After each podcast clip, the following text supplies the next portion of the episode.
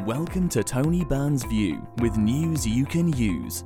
Tony has over 32 years of experience as a chartered financial planner and wealth manager. Tony's passion is to help you retire early and live the life of your dreams with no financial worries. Now to today's episode. 10 things you absolutely must know about your state pension in order to maximise it. State pensions, like all other state benefits, are complex to understand fully, which is why it is important to understand how to make the most out of a very valuable source of retirement income. Here is a list of 10 things you need to know. 1. You have to claim your state pension. You should receive a letter from the government no later than two months before you reach state pension age telling you what to do. If you do not claim it, you do not receive it. Anecdotally, we have had cases where clients have had to wait much longer than two months to receive it, so do put in your claim ASAP online, by post, or by phone. 2.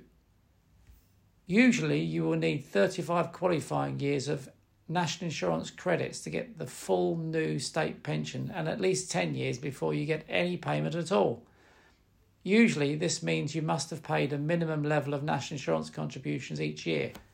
However, national insurance or NI credits may be available for time spent raising a family and claiming child benefit, caring for someone who is sick or has a disability, or time spent enrolled in full time training counts too. Three, you can obtain a state pension forecast online at www.gov.uk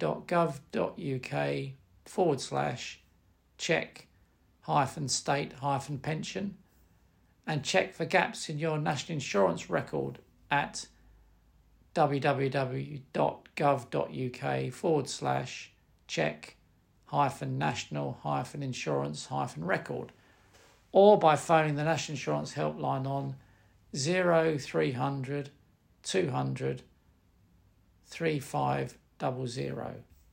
4. If there is a shortfall in your state pension forecast, consider buying extra years. If you're eligible and you could benefit, then consider paying voluntary Class 3 NI contributions. The cost is £15.85 for the 2023 tax year per missing week of NI contributions equivalent to just over £800 to buy a full year of NI credit. You can also transfer national insurance credits from one partner to another under certain qualifying conditions to boost your state pension. 5. If you continue working after state pension age or have other retirement income, then you may like to consider deferring your state pension. However, this is a calculated risk no matter how tempting it may be in the short term. Every nine weeks of deferment results in a 1% increase in your state pension. Defer for 12 months and the increase in your state pension is 5.8%, a not inconsiderable amount. However, what if you were to defer your state pension for five years and then die? You would have given up approximately £45,000, that's five times roughly £9,000, in state pension, which will now be lost forever. The Office for National Statistics has a how long will my pension need to last calculator, which shows that on average a man aged 65 has 21 years to live and a woman aged 65 has 24 years. When you consider that the break even point has been calculated as 17 years from when you start drawing your deferred state pension what this means is that unless you have a long life expectancy, you would lose out by deferring your state pension. Six, you can defer your state pension after you've started receiving it, but you can only do this once. This may be useful if, for example, you are a basic rate taxpayer and you're going to face a large tax bill for one tax year. You may decide to defer your state pension for one year in order to avoid income tax at a rate of up to 45%, or even an effective rate of 60% if your taxable income is between £100,000 and £125,140. Seven, You may decide to defer your state pension, then take your missed pension as a lump sum, in which case this will be taxed at your current rate of income tax. Eight, if you emigrate from the UK, just be aware that your state pension will not necessarily continue to be increased annually. There are more than 100 countries globally where the UK state pension is not uprated annually, such as Australia, New Zealand, Canada, South Africa, Thailand, and India. If you move to an EU country, Switzerland, or the US, your state pension will be increased annually. 9.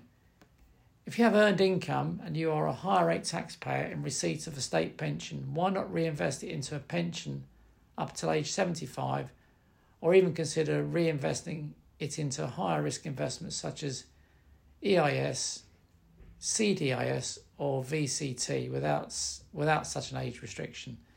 This would, would enable you to claim back some or all of the extra tax you would otherwise pay on your state pension. 10. The state pension age, depending on your date of birth, is 65 to 68. The government has increased state pension ages a lot in recent years, especially for women who used to be able to claim their state pensions at age 60. State pension ages will inevitably rise even more in the years ahead. So, if you do decide to defer your state pension, don't commit an own goal and find that your state pension age has suddenly been revised until a date after you intended to stop the deferment. In my experience, state pensions make up a significant amount of total retirement income, at least 50% for most individuals and couples. Therefore, it is vital to ensure that you maximise your state pension and minimise the taxation of it in order to extract the most out of it. You know it makes sense.